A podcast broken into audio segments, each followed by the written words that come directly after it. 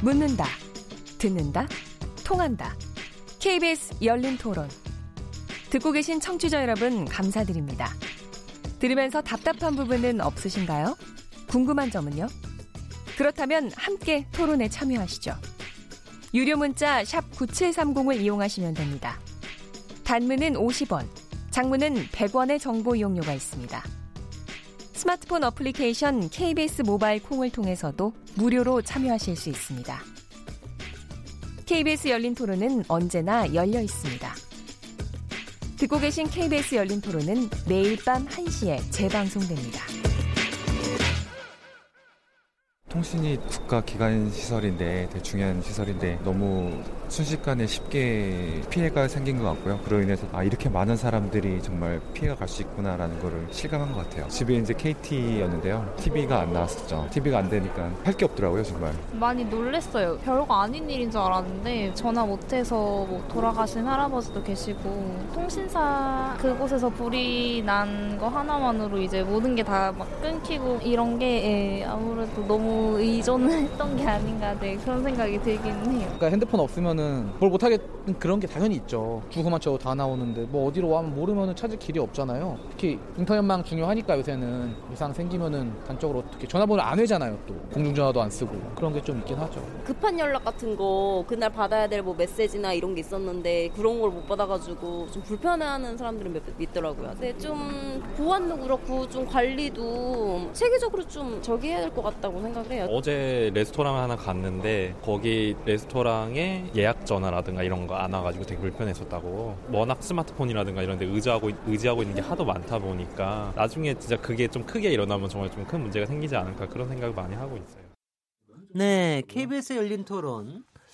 어, 오늘 목요일 키워드 덕후에서는 주제 하나만 가지고 다루고 있습니다. KT 어, 화재 때문에 통신 두절이 지금 한 여섯째 지금 뭐 완전히 복구가 되지 않고 이런 문제가 정말 초유의 사태가 생겨서 이 부분에 대해서 우리의 대비나 앞으로 또 해야 될 대책에 대해서 여러 가지 나눠보 얘기를 나눠보고 있습니다.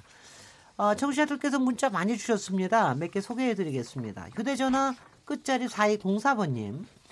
서대문에 사는 청취자입니다. 지난 주말에 부산에서 시아주부님이 오셨는데 통신장애로 연결이 안 돼서 집에 찾아오지 못하시고 다시 부산으로 내려가셨습니다. 먼 길 오셨는데 뵙지도 못하고 속이 많이 상했습니다. 휴대전화 끝자리 7719번님. 지진이나 전쟁 나면 휴대폰이나 카드는 무용지물입니다. 기술이 발전됐다고 하지만 비상시에는 다 소용없어요. 그래서 저는 일부러 IT 기기를 최소한으로만 사용합니다. 저하고 좀 비슷한 철학을 가지신 분이 계시네요. 네네. 예. 이용익 교수님? 콩으로 의견 주신 ERO라는 아이디를 쓰시는 분인데요. 통신비 비싸다는 이야기를 많이 하는데 이동 통신사들이 통신비 인하됐다고 설비 투자비를 너무 아낀 게 아닌지 걱정입니다. 이번 통신 재난 역시 같은 맥락일 것 같은데요. 정부도 통신비 인하에만 몰두하지 말고 안전 기준에 신경 써 주세요라고 하셨습니다. 휴대전화 끝자리 5640번 쓰시는 분입니다.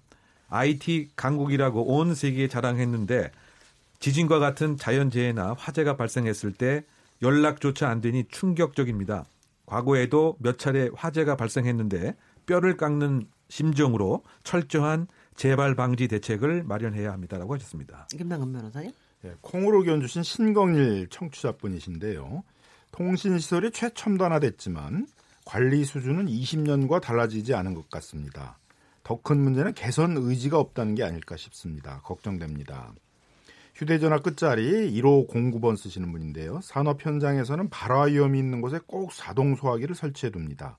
이번 기회에 통신구에 대한 점검을 철저히 해야 될 것 같습니다. 손정혜 변호사님? 휴대전화 끝자리 9428번 쓰시는 분입니다. 공연을 보러 가던 중에 KT 지사에서 화재가 나서 결국 집으로 돌아왔습니다. 내비게이션이 안 돼서 공연장도 못 찾겠더라고요.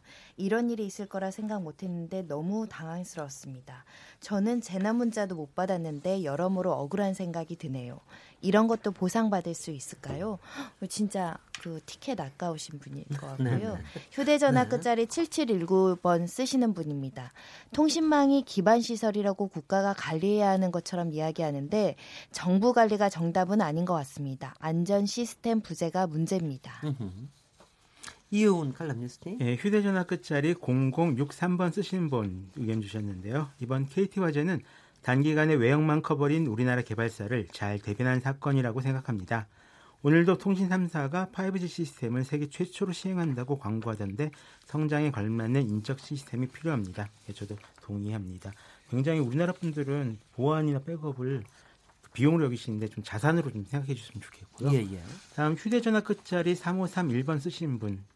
광 케이블 관리가 중요합니다. 이번엔 화재로 통신장애가 나타났지만 해킹이 된다면 모든 정보가 다 빠져나가서 사회에 또 다른 악영향을 줄 겁니다. 이번 기회에 해킹 보안 대책도 세웠으면 좋겠습니다. 네, KT 통신장에 대한 시민들 목소리도 들어보셨고요. 그리고 또 청취자 여러분께서 보내주신 여러 가지 의견들도 들어, 들어보셨는데요.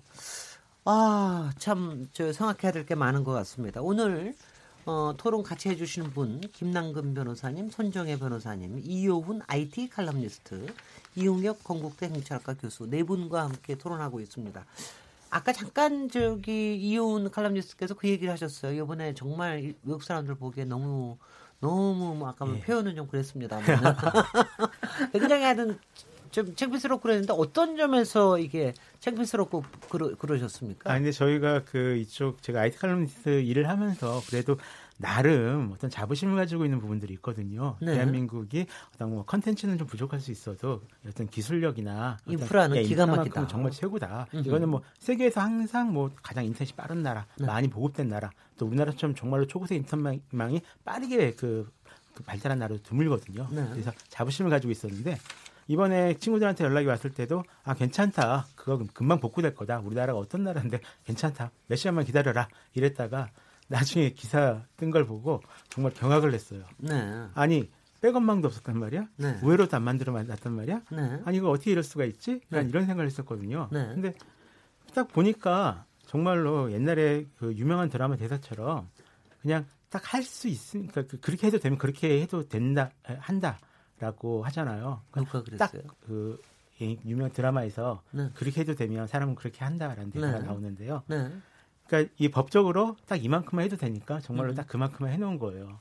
그러니까 이걸 음. 보고 아니 기본적으로 이런 인프라나 네트워크, 그러니까 유틸리티 산업 쪽에 계신 분들이라면 어떤 보안은 기본적으로 갖춰야 된다. 내가 내가 운영한 네트워크를 끊기지 않아야 된다라는 걸 상식으로 갖추고 있을 거라고 생각을 했는데 네. 전혀 아닌 거예요. 그냥 음. 이거는 그러니까 법에서 정해놓은 데만 되고 이것이 일단 또 대한민국이 그랬으니까 그 법에서 정해놓은 대로만 하면은 나중에 그 어떤 문제가 생겨도 더 이상의 뭔가를 묻지 않잖아요 책임을 음흠. 그러다 보니까 막상 이게 뻥 터지고 어, 이렇게 일이 터, 터지고 나니까 이걸 어떻게 좀 수습해야 될지 다들 몰라서 우왕좌왕하고요 음흠. 이번에도 복구가 되긴 됐는데 이게 실질적으로 복구가 아니라 메인 그쪽 공동구는 아직 복구 작업 중이고요 네. 이게 이게 선을 임시로 빼서 바깥으로 건물 위로 넘겨서 지금 돌리는 옛날에 그 저희 전봇대 서 있을 때처럼 봤어요. 이런 네. 케이블들이 막 그냥 꿈틀꿈틀 넘어가고 있는 거 봤습니다. 지금 네. 사진에서. 그, 그거 되게 웃기더라고요. 그 아시겠지만 이 이런 전선을 지중하는 작업도 네. 이 도시가 얼마나 현대화됐는지를 되는지를 보여주는 좋은 지표 아닙니까? 네. 근데 결국 그거를 다 뒤로 되돌려 버린. 뭐냐면 지금 너무 급하니까 네. 그렇게 안 할 수, 눈에 보이더라도 그렇게 안 할래 네. 안할 수가 없는 이거 보면서 정말로 가슴 아팠죠. 부끄럽고 어디 가서 어, 이거는 잠깐 이런 모습일 거다라고 얘기를 했고 앞으로도 정말 이게 잠깐만 이렇고 앞으로는 정말 이런 일이 다시 안 일어났으면 좋겠다라는 생각을 정말 많이 했던 한 주였습니다. 네. 혹시 저기 우리가 저 일부에서도 앞에 어 이게 지사지만 D급으로 되어 있지만 실제로 ABC급에 속하는 정도의 큰 어, 규모였고 그래서 우회로는 꼭 마련했어야 되는데 그게 왜 이런 규정이 안 돼 있을까? 뭐 이런 이제 의문들을 하셨는데 이게 KT가 이게 이렇게 이게 법령이 확실히 미비한 건지 이게 법령의 미비 사안인지 아니면 KT가 운영을 잘못해서 그렇게 된 건지 어느 쪽으로 우리가 해석을 일단 우리가 통신이 공공재인가에 대한 생각들을 이제 잊어먹고 있었던 것 같아요. 이거 뭐 당연히 주어지는 거니까 뭐 그냥 그, 그건가 보다 했는데 막상 이게 이제 중단되고 보니까 아, 이거 잘못하면 생명도 위험할 수 있고 생활의 기본이 안 굴러가는구나. 수도라든가 전기구와 마찬가지로 통신은 현대 생활에 있어서의 그런 필수제에 해당되기 때문에 공공재다라는 이제 그런 게 어떻게 보면 당연한데 이제 그런 걸 잊고 살았던 것이죠. 네네. 그런데 공공재였다면 당연히 국가가 개입해가지고 네. 그 부분들에 대해서 안정적으로 공급되고 재난에 대비할 수 있는 방법 같은 것들이 다 갖춰졌을 텐데 네. 그런 것들이 이제 이번 기회에 아 그런 게 제대로 안 갖춰졌었구나라는 것들을 알 수 있었던 것 같고요. 이게 민영화가 된 게 언제입니까? 2002년이요. 2002년에 이제 민영, 민영화가 됐었는데요. 그러니까 노, 노무현 정부 때 민영화 참여 김대중 정부 때 김대중 정부 때 김대중 정부 때는 이제 뭐 IMF 경제를 극복한다 그러면서 이제 그때 국가 경제 기조는 뭐 민영화, 규제 완화 이런 게 이제 그 어떻게 보면 그 시대의 트렌드였었기 때문에 이제 네. 대표적인 민영화 사업으로 이제 통신이 민영화됐던 음. 것이고요. 네. 근데 이제 민영화가 되면서 이제 KT는 뭐 인원도 4만 명이었던 걸 2만 2만으로 줄이고 음. 그다음에 이제 그 많은 부동산을 갖게 된 거잖아요. 서울의 알짜배기 땅에 그걸 대부분 이제 임대 사업이나 이런 거로 돌리면서 시설을 집중화시키고 했었었는데 네. 그럼 그런 것들을 보면서 아 이거 공공지인데 그렇게 한다면은 그래도 재난에 대비한 안전거를 갖춰야지 국가도 관심을 갖고 점검을 하고 네. 적어도 이제 통신사도 그런 걸 할 때는 이제 그런 위험에 대비한 작업들을 했어야 되는데 대부분의 CEO들이 이런 통신 전문가 오신 분들이 아니라 아, 다른 대기업에서 이제 수익을 많이 내는 것들을 이제 음. 많이 했던 그런 사람들이 CEO로 오다 보니까 음. 통신의 공공성보다는 어떻게 하든지 이제 수익을 많이 내야 되겠다는 그런 관점으로 하다 보니까 뭐 100억 파는데 비용 들어가는데 그걸 왜 해? 집중을 시키니까 시설 남는데 그럼 팔아. 이런 식이 된 거죠. 그리고 이제 이 기아에서 이런 시설 같은 거 관리하고 이런 사람들은 다 또 외주화를 시켜 버렸어요. 그래서 네네. 그 KT 자체로는 이제 이 인력들 안 갖고 있는 거죠. 그러니까 이거 지금 고치고 있는 사람들도 사실 KT 직원이 아닌 거죠. 일부 지원 나간 사람들은 있어도 다 외주화 버리고 이렇게 되다 보니까 이제 우리가 항상 이제 안전불감증, 안전불감증 하는데 재난에 대비한 이런 공공재들을 지켜야 된다는 이제 그런 문제의식은 상당히 희박해져 있었던 상, 상황이었다고 보여지고요.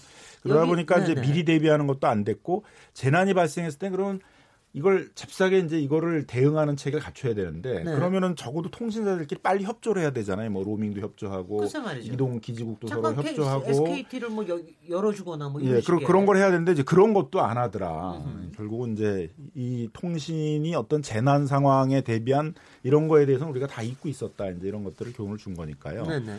그런 거에 대한 예. 좀 기준들을 마련해야 되라고 생각합니다. 그러니까 저는 이거 이 아이디어를 좀 패러다임 시프트 그 네. 이, 걸 바라보는 시각을 좀 확 바꿀 필요가 있지 않는가 생각이 드는데 이거를 이제 공공재니 아니면 이익 창출 이것보다도 저는 네. 이거 안보의 개념에서 이제 접근을 해야 된다. 아 정말요? 아, 정말입니다. 이게 왜냐하면 아 이거 뭐 큰 사회적인 그렇죠. 재앙이 일어나겠어요. 전통적 안보라고 하면 이제 네. 군사적인 침공을 얘기했었는데 네. 요즘에 이제 신안보라고 하는 이제 그런 개념이 기후 변화 때문에 사회가 이렇게 오염을 된다든가 네. 아니면 지금처럼 이게 하나의 그 사회적 재난인 거죠. 네. 바로 그러다 본다면 이번에 만약에 예를 들어서 그 주말이 아니고 평일날 예를 들면 아, 여의도에서 발생했다고 한다면 여의도에 발생했었어요. 예를, 예를 들면 이제 주가에 관한 여러 가지 등락이라든가 우와. 그것이 중간에 멈췄을 테고요. 네. 또 예를 들면 이제 그 의료 시설이 많이 병원에서 발생했으면 수술 중에 또는 뭐저그 내시경 검사하는데 중간에 끊어졌다. 뭐, 뭐 등등의 여러 가지 사회적인 아, 문제들이 분명히 또 있을 것 같고요. 네. 저는 또 한편으로 이게 만약에 그 EMP 그러니까 전자 폭탄 뭐 이런 거 있지 않습니까? 네, 전자 방 전자 네. 회방 회방 회방하는 거. 회방하는 네. 거 그런 거딱 한다면 과연 이제 안보적인 관점에서 우리가 어떻게 지금 대응을 하고 있느냐 네. 이런 그 시사점들도 좀 많이 좀 있을 것 같습니다. 네. 또는 잠재적 테러리스트들이 아, 뭐 충분히 가능하죠. 그렇죠. 뭐 그런 것들로 반해 생각을 해서 정말 안보적인 차원에서 이러한 시나리오를 한번더 생각을 해봤느냐. 네. 아까 지금 말씀하신 것처럼 대응하고 대비하는 그와 같은 가상적 어, 시나리오 예, 시나리오 1, 2, 3 이렇게 한 번도 생각을 안 해봤던 것 같아요. 그러다 보니까 지금 그나마 이것이 요 정도에 멈춘 것이 저는 좀 예, 불행 중 좀 다행이 아닌가 이렇게 생각이 되기 때문에. 아니 정말 아니요. 지금 영화에서처럼 이번에 테스트를 해보고 진짜 더 큰 거 준비하고 있을지도 몰라요. 이게 테스트라는 아니 이제 문제 문제가 아니, 되는 건 가끔 이게 가끔 그런 게 나오잖아요. 영화에서 주말에 조그맣게 해보고 이거 되는가 보면 네. 그 다음에 진짜로 고사하지 않습니까? 설마 그런 건 아니겠지? 근데 이제 이게 전혀 조짐이 없었던 건 아니고요. 이미 여러 네. 차례 있었어요. 그러니까 화재가 난 적이 많이 있었어요. 94년도에도 종로가에서 한번 지하 통신구에서 불이 나서 한 9만 3천 회선 정도가 불에 타버려가지고 그때도 네. 이제 문제가 된 적이 있었고요. 그다음에 2000년도에도 여의도에 지금 말씀하신 것처럼 여의도 통신구가 불이 나서 음. 증권 거래가 잠시 중단됐던 음. 적도 있었습니다. 아, 그리고 이제 뭐 잘 아시겠지만 2014년도에는 이제 SK 그, 그 접속이 문제가 돼 가지고 한 560만 명이 한 3시간에서 6시간 사이인가요? 뭐, 그, 그, 피해를 봤던 적이 있었고, 뭐, 집단 소송이 제기도 됐었습니다만.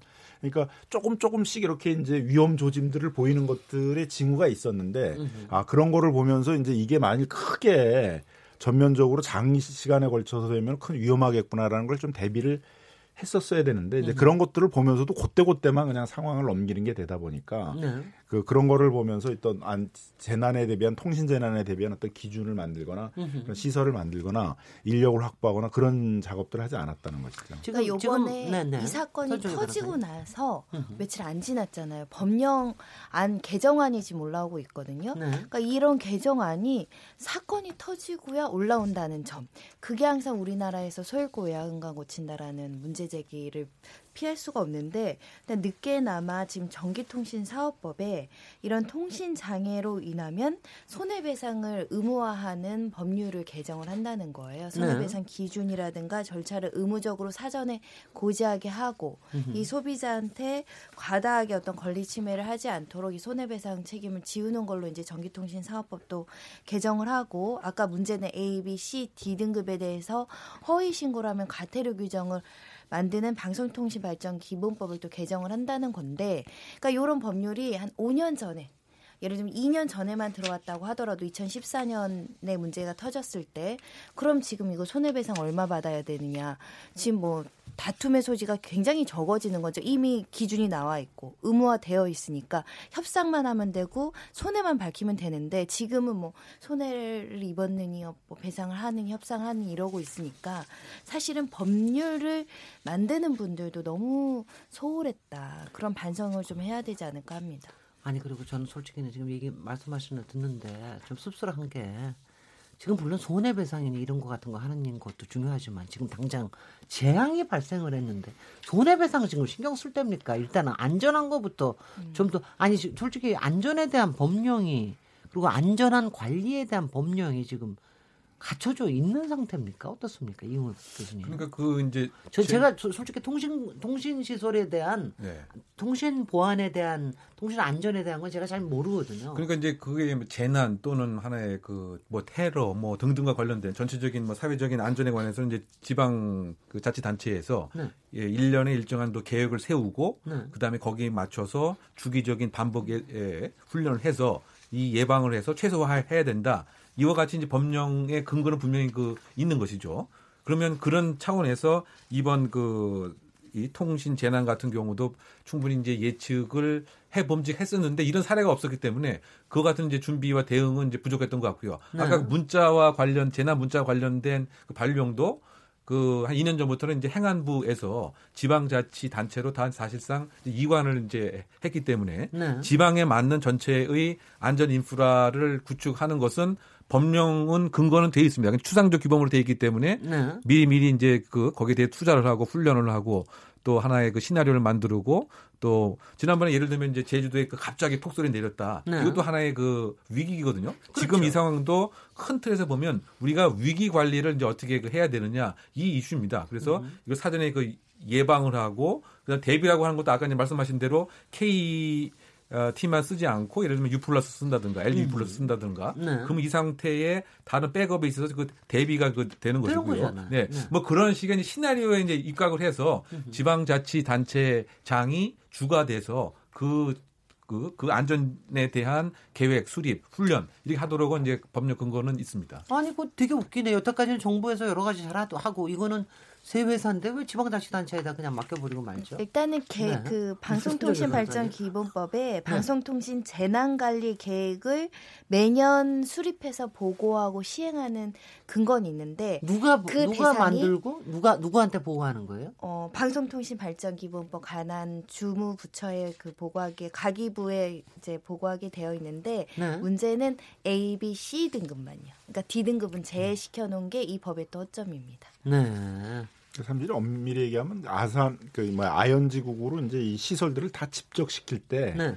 KT는 보고를 했었어야죠. 이제 이게 그렇죠. 집적이 됐으니까 D 네. 등급이 아니라 이제 이게 B, B 등급, C 등급으로 그 지정이 아니, 돼서 그걸 갖춰야 된다는 신고를 하고 네. 그다음에 국가도 이제 이게 집적되고 있구나 그런 건 다 알았잖아요. 뭐 여러 네, 네. 차례 그 KT가 부동산 임대업 장 사해 가지고 한다 그래서 이게 언론에서도 여러 번 문제가 됐었거든요. 무슨 뭐 배임행위 고발도 되고 그런 적이 있었는데 그러면 이제 국가도 간파를 했으니까 집적되고 있구나 그러면 이제 그거에 맞게끔 이제 관리 감독을 좀 강화하려고 했었어야 되는데 네. 이런 걸 그냥 다 기업의 그냥 수익 사업이나 이런 거에 다 맡겨놨던 것이죠. 아니 그러면 아까 지금 저기 김남근 변호사님 얘기하실 때 여태까지 몇 번의 화제가 났었고 뭐, 뭐 짧은 기간 동안 복구가 되긴 했지만 아까 SKT에서 화제가 났을 때는 몇 시간 동안 한 3, 서너 시간 동안 통신 두절까지 음, 됐다. 음, 그래서 손해배상도 그때 손해 보상 같은 게 있었습니까 그때가? 그때도 그때는 이제 화제이기보다는 이제 고 아마 그 개, 개별 단말기를 확인하는 이제 뭐그 모듈 시스템 뭐 이런 게 이제 잠깐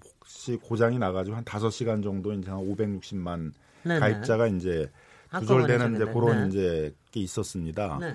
그래서 뭐 시민단체가 모아서 이제 특히 이제 그 영업 피해를 많이 봤던 대리기사, 퀵 서비스 뭐 이런 네. 분들이 집단 소송을 제기한 적이 있었었는데요. 그때 KT 이제 SK 약관에는 이제 그 직접 중단됐던 시간, 그러니까 3시간 연속 중단이 되거나 아니면 한 달 동안 6시간 동안 중단이 되면 이제 그거에 대해서 그 실시간에 대해서 실시간분 한 달치를 갖다 실시간으로 나눈 그거를 이제 보상하는 규정은 있었습니다. 그거의 여섯 배 이상을 배상한다 이렇게 돼 있었었는데 네. 그러면 실시간이래야 뭐 다섯 시간이면은 그거를 발로 나눠 가지고 여섯 배를 하더라도 한 삼천 원, 네. 사천 원 이런 거잖아요, 그죠? 근데 직접 이제 피해를 받던 퀵 서비스 대리기사 이런 사람들은 영업을 못해서 본 거니까 그건 그럼요. 단위가 다른 네. 거잖아요. 뭐 몇십만 원이 될 수도 있는 음. 문제인데 네. 그래서 그때 이제 SK도 그 약관에는 없지만 그분들을 보상을 하겠다 이렇게 또 얘기를 했어요. 네. 근데 이제 나중에 좀 시간이 지나니까 이제 뭐 안 하겠다 이렇게 나오니까 손해배상을 이제 소송을 제기를 했는데 우리 법원은 이제 만일 그런 손해를 이제 다 배상하도록 하면은 그게 결국은 요금 인상으로 이어지지 않겠느냐. 그리고 그런 건 다 이제 특별 손해다. 그러니까 SK가 알 수 있어야 되는데 이거 사고가 나면 퀵 서비스 못 하고 대리기사 못 한다는 걸 다 알 수 있어야 했는데 그 알거나 알 수 있었다고 볼 수 없다 그러면서 이제 손해배상 청구를 다 기각을 했습니다. 손정희 변호사님 이번에는 어떻게 될 것 같습니까? 그 당시에 최대로 받은 금액이 7,800원이에요. 그러니까 최대 보상 많이 받으신 게 7,800원이고 소송에서 조정도 아니고 그냥 패소 판결 받아가지고 결국은 손해복구를 못 하셨죠. 그 킥 배달 예, 하시는 예. 분들이나 이번 사건 조금 달리 봐야 된다라고 생각합니다. 이것을 특별 손해고 예견 가능성이 없었고 인과관계가 부족하다라고 패소라는데 말씀하신 것처럼 사회가 변했기 때문에 이 통신이라는 거는 그 자체의 어떤 그 통상의 용법이 그러면 그냥 통화만 하는 거냐? 인터넷으로 인터넷만 하는 거냐? 그에 연계된 산업 구조와 연결됐다는 거 이제 이제 시대가 변함으로 인해서 당연히 예견 가능한 범주 안에 들어왔다라고 생각해서 이걸로 영업을 하는 사람 특히 PC방 같은 경우는 직접적인 손해로 규정을 해도 그 모자라지 않을 수 있기 네네. 때문에 만약에 이번에서 재판부가 조금 고려를 한다면 완전 패소는 지나치게 소비자의 권리를 침해하는 거죠. 이것은 상식적으로도 킥 배달 대리기사를 예견 가능성은 조금 줄어든다고 하더라도 손해가 발생될 개연성은 굉장히 있는 거죠. 직업 네. 자체의 특성상. 전화를 받아야 할 수 있는 필수제이기 때문에. 그래서 조금 더 완화된 기준으로 소비자의 권익을 보호하는 방식으로 판단을 해야지 이걸 특별 손해 범주 놓고 다 소비자인 고객들이 그걸 입증해야 되고 손해범위도 입증을 해야 되고 예견하기 어려운 직종이다 해가지고 패소 판결을 하다 보면 사실은 인프라 투자 안 하는 겁니다. 그래서 투자 안, 하, 안 했다는 인과관계도 성립할 수 있는 겁니다. 그때 7,800원만 보상하면은 문제가 해결됐는데 그보다 수십 배, 수천 배나 되는 어떤 이중화 작업이라든가 백업 시스템을 갖춰야 될 유인책이 없는 거죠 기업 입장에서는. 네. 네. 그래, 그래, 그래서 네네. 이제 오늘부터요 그 네. KT 그 아현 지사 앞에서 그 천막을 치고 신고센터를 이렇게 열었다고 합니다. 어, 어떤 단체요? 시민단체요? 예, 그 소상공인 연합회인데요. 어, 그래서 예. 아침 9시부터 이제 5시까지 네. 여기서 이제 상담을 하고 으흠. 피해를 본 사례를 지금 그 수집을 하고 있다. 네네. 그래서 아침 9시부터 5시까지 할 것이고 네. 적절한 실질적인 보상이 이루어질 때까지 으흠. 계속 이제 이어가던 작업을 하겠다. 네. 그래서 이제 그 공동 소송을 지금 뭐 준비하고 있다. 네네. 이제 이런 그 이야기입니다. 네. 그런데 과연 이제 이게 소송으로까지 가서 이길 가능성이라고 하는 것은 우리가 많은 경험치를 봤을 때 얼만큼 이제 증빙을 해서 이 원고가 사실은 이제 특별손해 같은 건 이제 입증을 해야 되는데 네. 과연 그런 이제 증빙 자료가 이제 있겠느냐 그러다 보니까 지금 그 소상공인 연합회에서도 무엇인가 이렇게 훨씬 예, 지금 알려진 것보다 피해가 심하다. 음. 이것을 이제 여론에 먼저 좀 정확하게 전달하고 싶다. 네네. 네. 이런 이제 그 취지인 것 같고요. 네. 그러다 보니까 큰 틀에서는 어쨌든 KT라고 하는 그 대기업에서 이렇게 법적인 쟁송으로 그 가기보다는 무엇인가 그 어, 사회적 가치를 이렇게 함께 공유하고 선도적으로 어, 예? 역할을 한다고 하는 차원에서 상, 당 부분 좀 적극적인 그런 보상 기준을 좀 마련해서 소송으로 가기 전까지의 무엇인가 예, 사회적 기업으로서의 역할을 좀 보여줄 수 있는 좀 계기가 됐으면 하는 좀 바람인 것이죠. 어떻게 될 거라고 보세요? 이용 칼럼님께서. 그러니까 굳이 설마 설마 뭐 편들어 주고 싶은 생각은 별로 없지만 그러니까 네. 이런 경우에는 닥친 문제 가 그게 있습니다. 그러니까, 그러니까 1인당 보상액은 굉장히 작을 수가 있는데요. 네. 근데 문제는 이게 해당해서 피해를 입은 사람이 아까 얘기하신 대로 막 100만 명이 넘어가고 이러면 한 사람당 그뭐 몇만씩만 이제 쳐도 이게 뭐 수백억 확 넘어 버리거든요. 네. 그러니까 한 기업이 감당할 수 있는 금액 이상을 넘어가 버리는 수가 생길 수가 있다라는 거죠. 아니 KT가 뭐 그 작은 회사예요? 작은 회사가 아니요. 그러니까 뭐, 지금 뭐 몇백억 가지고 무너지는 그러니까 회사는 SK 같은 경우에 이제 1년에 뭐 1조 8천억 뭐 이렇게 영업이익을 낸단 말이에요. 글쎄 그러니까 말이죠. 그래서 이제 그 KT는 제, KT는 그, 어떻습니까? KT는 뭐 몇천억 정도 이제 1조 가까이 네네. 되는 이제 이익을 내고 있는데 네. 그래서 그 재판이 비난을 많이 받았던 게 그러면 네. SK는 1년에 1조 8천억씩 이익들을 내는데 네. 그게 이제 기업의 부담이 음. 돼서 요금 인상으로 이어질 거라고 하면서 이제 판결을 해서 음. 근데 미국 같았으면 이제 다 다른 생각을 했겠죠. 그럼요. 미국에서는 대체 대체 통신업이 많으니까. 결국은 안전 물감지기라는 게 단지 습관이 아니라 그 결국은 그런 주의음을 안 한 거다. 그래서 네. 적어도 이런 거에 대비해서 뭐 백업을 해놓고 우회로를 만들고 저 최소한 비, 그, 아, 그 비, 재난 상황에 대비해서 그런 인력들을 배치해 놓고 해야 되는데 그런 걸 안 했다로 아마 굉장히 제재적인 그런 손해배상금을 물어서 결국은 네. 그거를 통해 가지고 이제 그런 통신사들이 백업 시스템을 만들고 그런 재난에 대비한 인력들을 확보하고 하는 그런 작업을 하기 유도를 했겠죠 판결이. 네. 근데 네. 이제 우리나라의 판결은 이제 그런 점에서는 좀 무책임한 거죠. 그러니까 네. 그런 판결이 반복되면 똑같은 거예요. 10년에 20년이 똑같이 가도 기업들은 뭐 아, 그런 거 발생하면 뭐 그래 한 몇천 원씩 물어주면 끝이지 이렇게 생각을 하니까 그 재난에 대비한 그런 시설 투자라든가 인력 투자를 하지 않게 되는 것이죠. 글쎄 말이죠. 근데 아까 말씀드렸다시피 전기통신 사업법이 이제 개정되니 그럼 이번 사건도 법원으로 갔을 때는 제가 이렇게 큰 소리 치면서 입증될 수 있다라고 하지만 실제 또 법원 가면 다른 판단이 나올 수도 있어서 지금 최선은 KT에서 고객들이랑 최선을 노력을 해서 중재를 하는 게 굉장히 중요하거든요. 왜냐하면 개별 단위 소상공인이 이 업장에서 그럼 손해가 얼마냐. 우리 법원으로 가면 원 단위까지 손해가 확정이 돼야 돼요.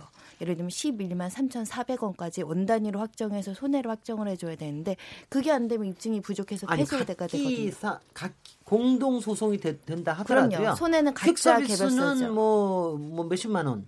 무슨 뭐 업종별로 대강 뭐 쳐줄 수가 없는 그래서 겁니다. 이제 집단 소송법을 이제 만들자는 건데 집단 예, 예. 소송법이라는 게 집단으로만 하는 게 아니라 네. 집단으로 소송하기 때문에 입증도 표본적 통계적으로 하도록 허용을 하고 있거든요. 아, 그거는 가능하겠네요. 그럼 이제 이렇게 뭐 퀵 서비스는 뭐 10개를 표본으로 추출해 보니까 평균적으로 얼마 손해 봤더라. 나 뭐 대리 기사는 평균적으로 얼마 손해 봤더라. 그 표본적인 통계의 손해들을 인정하는데 네네. 우리는 이런 집단 소송법 체계가 없기 때문에 네.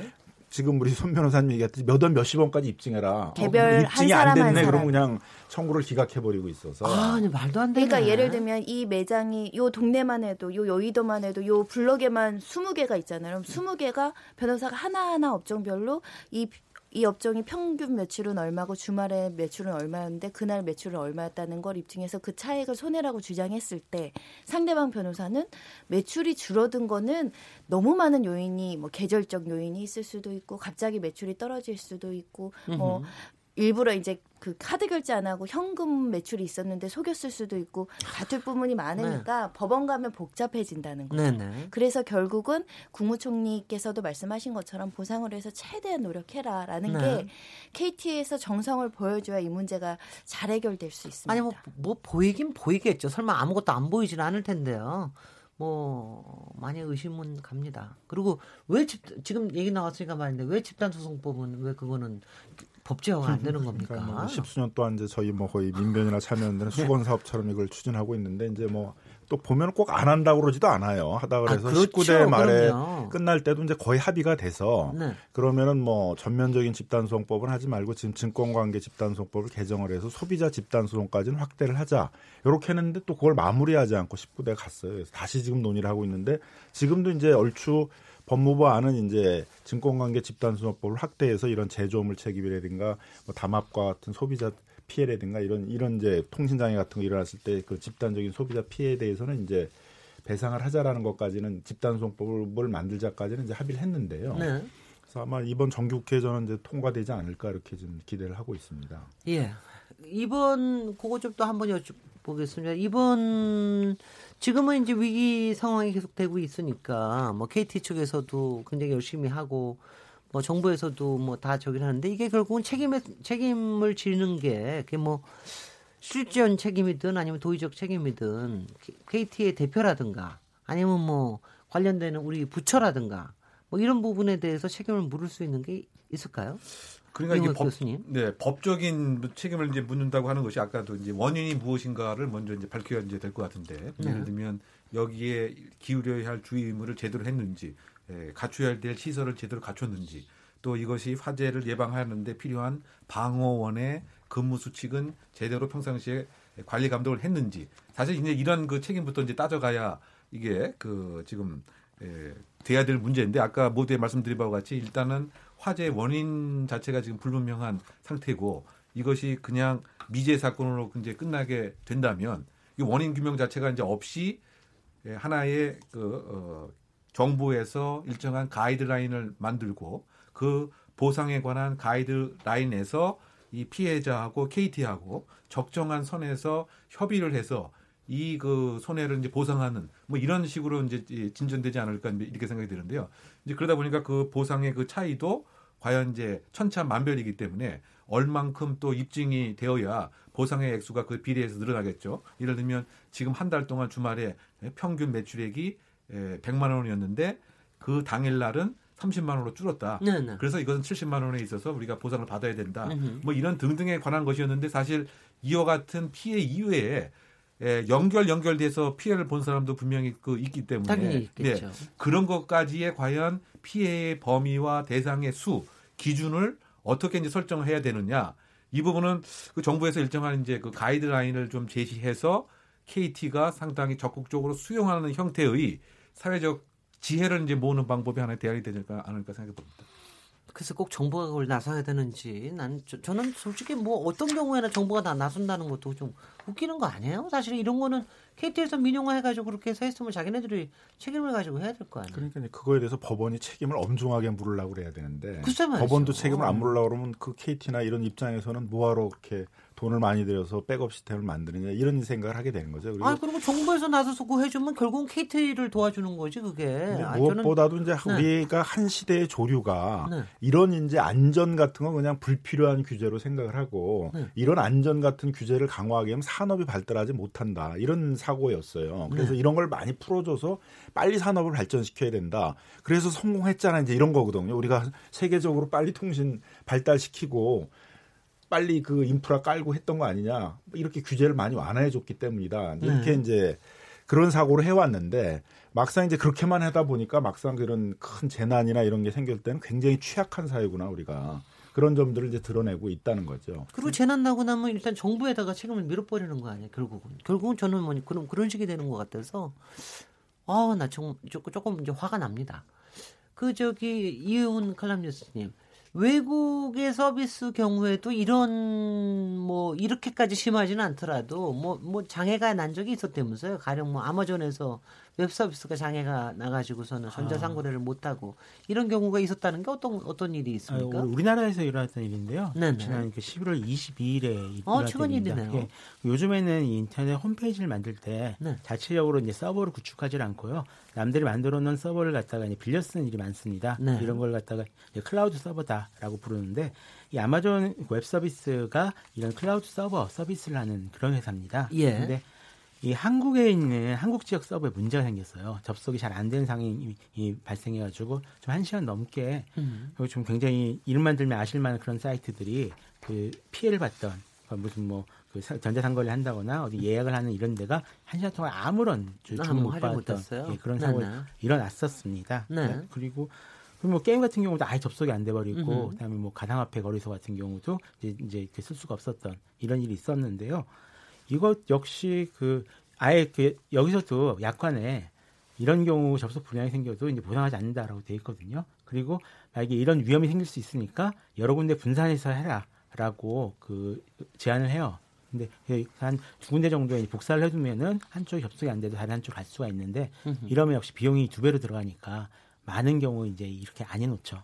안 해놔가지고 이제 한 시간 내내 그 많은 매상이 이제 줄어드는 이런 결과를 감당할 수밖에 없었던 경우가 네. 있었습니다. 네. 근데 해외에서도 이제 그 제일 유명했던 건 이제 2009년도 10월달에 이제 스웨덴에서 네. 그 어떤 이제 한 작업자가 작업을 하다 실수를 했는데 그 하나만 실수를 한걸 음. 가지고도 스웨덴에 있는 전 인터넷이 다 마비되는 그런, 그런 걸 있었어요? 이제 보면서 아 이게 그 통신이나 이런 것들이 굉장히 취약하구나. 누구 한 명만 실수해도 큰 대란이 일어나고 네. 그런 걸 보여줬죠. 그리고 이제 2003년도에는 미국에서 이제 한번 전력 대란이 일어나지 않았습니까? 근데 전력 예, 예. 대란이 일어나면 이제 다다 다, 아웃돼 가지고 이제 네. 통신도 다 마비가 되는 것이었는데 네. 그때도 문제가 됐던 것들은 이제 각종 규제를 완화를 하면서 음흠. 그 시대에 이제 비용을 절감한다고 그러면서 계속 시설들을 줄이고 안전에 대한 것들을 하지 않다 보니까 이제 대규모의 피해가 발생을 해서 그 다음서부터는 이제 그런 전력 대란이나 이런 거에 대비한 어떤 기본적인 안전 시설들을 강화하도록 하고 네. 그런 조치들이 이제 미국에서도 이루어졌었죠. 네. 그래서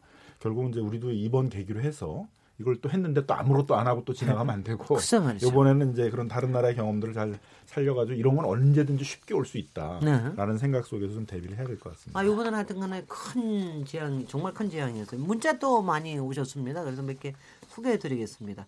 휴대전화 끝자리 3475번님 몇 번이나 사고가 있었음에도 불구하고 이런 사고가 또 일어났다니 안전 문제에 너무 안일하게 대응해 온 것 같습니다. 이번 기회에 전기통신사업법을 검토하고 통신재난 대비 매뉴얼을 만들어야 합니다. 휴대전화 4185번님 아까 패널 분이 라디오 요즘 파냐고 하셨는데 김남금 변호사님이셨습니다. 아, 예, 저는 지금 라디오로 방송 듣고 있습니다. 아직 좋은 라디오 많아요. 네. 김장금 변호사님. 네, 이용혁 교수님. 콩으로 의견 주신 임종국 청취자님이십니다. 전기 소방과는 다르게 통신 설비에 대한 중요성을 잘 인식하지 못했던 것 같습니다. 안전관리 시스템 구축 등 제도적으로 보완이 필요하다고 생각합니다. 빠른 조치 기대합니다라고 하셨습니다. 휴대전화 끝자리 9322번 쓰시는 분입니다. 저는 화재가 발생한 것보다 화재가 발생하고 난 이후의 대처가 문제라고 봅니다. 아직도 원인 교명을 못하고 있고 복구도 속도를 내지 못하고 있는데 답답합니다. 아직 전화가 잘 안 됩니다. 음, 아유, 안타깝네요. 4148번 쓰시는 분입니다. 통신 기술에 대한 지나친 믿음이 배신감을 키운 것 같습니다. 전기나 수도처럼 통신도 언제든지 단절될 수 있다고 생각합니다. 스마트폰에만 의지하지 말고 옛날처럼 차에 지도책을 구비하고 다녀야 할 것 같습니다. 아, 저는 저, 저 정말 지도책도 갖고 다닙니다. 지도책 보면은 찾아갈 네. 수 있나요? 너무 아니요. 복잡하게 길이 나와 있는데. 아니 제가 내비 내비가 나오고 난 다음에는 정말 남편하고의 싸움도 줄어들고 굉장히 좋은데 정말 만약에 없을 때는요 뭐 하나가 있어야지 안 그러면 불안해서 그 예. 그 지도책을 하나를 상비를 합니다. 네. 0628번 쓰신 분 의견 주셨는데요. 중요한 전화를 못 받았는데 피해 보상이 고작 몇천 원이라고 하니 허탈하네요. 소비자는 늘 약자네요. 네. 정말로 억울하실 것 같습니다. 네, 네. 그 지금 이제 아까 저 손해배상에 대한 것도 법제에 그 뭐 약관에 넣는 거라 이런 규정에 대한 법안도 발의가 됐다고 얘기를 하셨는데요. 이번 기회에 법안이 좀 더 보강이 돼야 될 부분이 어떤 게 있을까요? 설마 뭐 KT를 다시 공, 공공 공영화하자 뭐 이런 얘기는 안 나올 것 같고 왜냐하면 공공 시설이라서 민영화를 꼭 하지 말라는 법은 없잖아요. 그래서 어떻게 어떻게 뭐 어떻게 보십니까? 뭐 5G 시대가 오고 이제 뭐 자율주행차도 통신으로 다 운영되고 이제 이런 시대가 가면은 이제 어쨌든 다시 강제 수용해가지고 공격으로 만들 수는 없지만 네. 적어도 그 감독은 강화하는 체계를 이제 할 수밖에 없다고 생각이 들고요. 그래서 전기통신사업법 같은 데다가 어, 이 국가가 이런 이제 공공 부분에 대한 감독을 강화할 수 있는 특히 음. 재난에 대비한 어떤 조문 같은 걸 둬서 재난에 대비한 뭐 백업 시스템 우회로 무슨 네. 최소한의 어떤 그 대처 인력 이런 것들을 확보하도록 하고 손해배상에 대해서도 그냥 직접적으로 그 시간 중단된 거에 대한 이용료 요 음. 개념만이 아니라 이거에 따라 경제적 손실이 발생한 거에 대해서 손해배상을 해야 된다라고 하고 만약 음. 그게 진짜 부담이 될 것 같으면 그거에 대한 뭐 책임을 제한하는 규정을 두면 되는 거거든요. 네네. 어디까지만 최대 한도는 어디까지로 한다 이렇게 하면 되는 거니까 네. 이제 그런 규정들을 좀 둬야 될 것이라고 생각을 합니다. 그러면 네. 아마 이제 그런 규정에 따라서 통신사들이 지금은 투자를 소홀히 하고 있는데 그런 통신 대란에 대비한 그런 안전 시설에 대한 많은 투자를 할 수 있을 것이라고 생각합니다. 혹시 손정희 변호사님 추가하실 부분이 있으세요? 일단은 우리 중요한 시설 아까 말한 경찰, 병원, 뭐 검찰, 법원도 포함해서 금융권까지 이중화 작업은 의무적으로 해야 되는 기준을 만들어줬으면 좋겠다는 네네. 생각이 들고요. 그리고 요번 사태 이후에 3사가 앞으로는 공동 대응하겠다 문제가 생기면 로밍, 이동기지국, 무선 인터넷 이걸 공동으로 대응해서 제공하겠다라고 협의했다고 하는데 이것도 네. 법제화 시켜는 게 좋다. 뭐 MOU 단계나 협력 관계를 넘어서 의무화시키는 게 필요하다고 생각하고요. 등급으로 나누지 말고 작은 지역도 사실 통신 장애 발생하면 거기에 막대한 손해가 발생할 수 있거든요. 작은 국사라고 하더라도 정부에서 지도 감독하도록 법률을 더 강화할 필요가 있다고 생각합니다. 네, 네.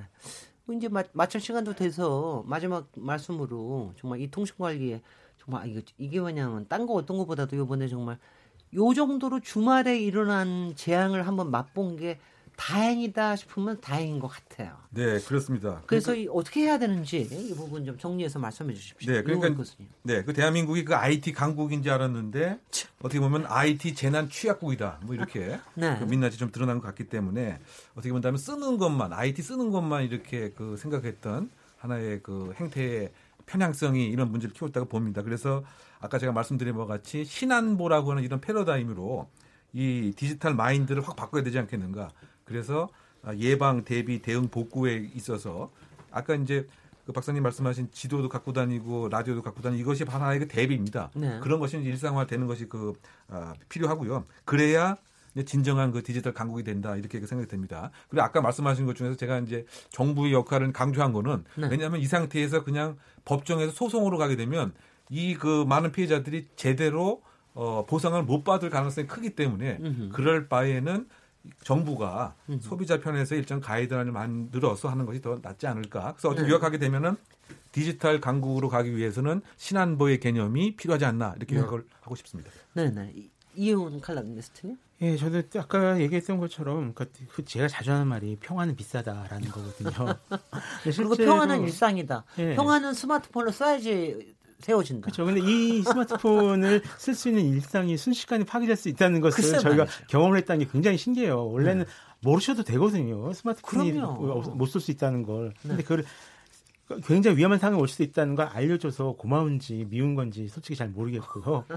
네. 그리고 일단은 이런 부분에 있어서 확실하게 이런 걸 비용이라고 생각하지 않았으면 좋겠다라는 부분들이 있는데 또 한편으로는 또 너무 많은 규제가 들어가게 되면 또 음. 민간에 있는 통신구들까지 다 이거 설치하고 뭐하고 하게 되면 그것도 올라간다. 굉장히 또 얘기가 많아질 겁니다. 네. 또 한편으로는 또 그동안 정부에서 그게 법에 있는 것만 지키면 음. 소비자들 피해에 대한 보상은 거의 안 해줘도 된다라는 판결이 계속해서 나왔었거든요. 네. 개인정보가 다 털렸을 때도 이제 음. 그랬었고 음. 그런 일들이 워낙 많았었기 때문에 이번만큼 확실히 일본처럼 일본 같은 경우는 이제 재난이 딱 닥치면은 그 공중전화가 무료로 바뀝니다. 예. 이런 식으로 된다고 아니면 긴급하게 공중전화를 추가로 설치를 해준다거나 네. 이런 식의 일들이 계속 있어요. 이런 거에 대해서 좀 다각적으로 아까 얘기하셨던 것처럼 뭐 신한보의 개념도 괜찮고요. 이런 일이 올 수 있다라는 가정하에 무엇을 할 수 있을지에 대해서 좀 구체적인 대책을 서로 협의해서 잘 짰으면 좋겠습니다. 네 네. 저뭐 한 30초 정도씩만 손정희 변호사님. 어, 일단은 우리가 그 안보는 다른 부분이라고 생각하는데 통신이 가장 취약한 안보와 직결될 수 있다라는 거. 업무도 마비될 수 있고 금융도 마비될 수 있고 심지어 여기에 해킹의 피해라든가 테러의 피해가 왔을 때는 어떻게 할 것이냐. 네. 그에 대한 어떤 깊은 고민을 해줬으면 좋겠는데 다행히 정부에서 TF 만든다고 하거든요. 정부 민간 다 합쳐서 좋은 결과를 많은 국민들이 지켜보고 있으니까 의무감과 책임감을 가지고 좋은 대안을 마련해 주시기를 고대하고 있겠습니다. 네, 김남근 변호사님. 예, 초연결 사회라고 그러죠. hyper connected society라고 어, 이게 일거에 무너질 수도 있다라는 것들도 한번 좀 음. 경고를 보내주는 것이 아닌가 생각이 듭니다. 그래서 이런 마비. 사회들을 지키기 위해서 우리가 투자해야 된다. 어, 안전을 위해서 투자해야 된다라는 것들에 교훈을 주는 것이 아닌가 생각이 들어서 이번 교훈을 잘 살려가지고 대비를 잘 했으면 좋을 것 같습니다. 네. KBS 열린토는 오늘 키워드 토크, KT 통신 장애에 대해서 얘기를 나눴는데요. 말씀하신 대로 IT 강국이 아니라 IT 재난 취약국이었다는 사실. 그다음에 초연결 사회라는 게 자칫하면 완전 마비 사회가 될 수 있다는 이런 재앙을 우리가 요번에 한번 미리 하여튼 이거를 의식하게 됐다는 거로 일단 의미를 보고요. 앞으로 많은 개선점이 있을, 있어야 될 것 같습니다. 오늘 여러 통찰을 보여주신 김남근 변호사님, 손정혜 변호사님, 이용훈 IT 칼럼니스트, 이웅혁 건국대 경찰학과 교수님 네 분께 감사드리고요. 저는 내일 7시 20분에 다시 찾아오도록 하겠습니다. 감사합니다. 감사합니다. 감사합니다.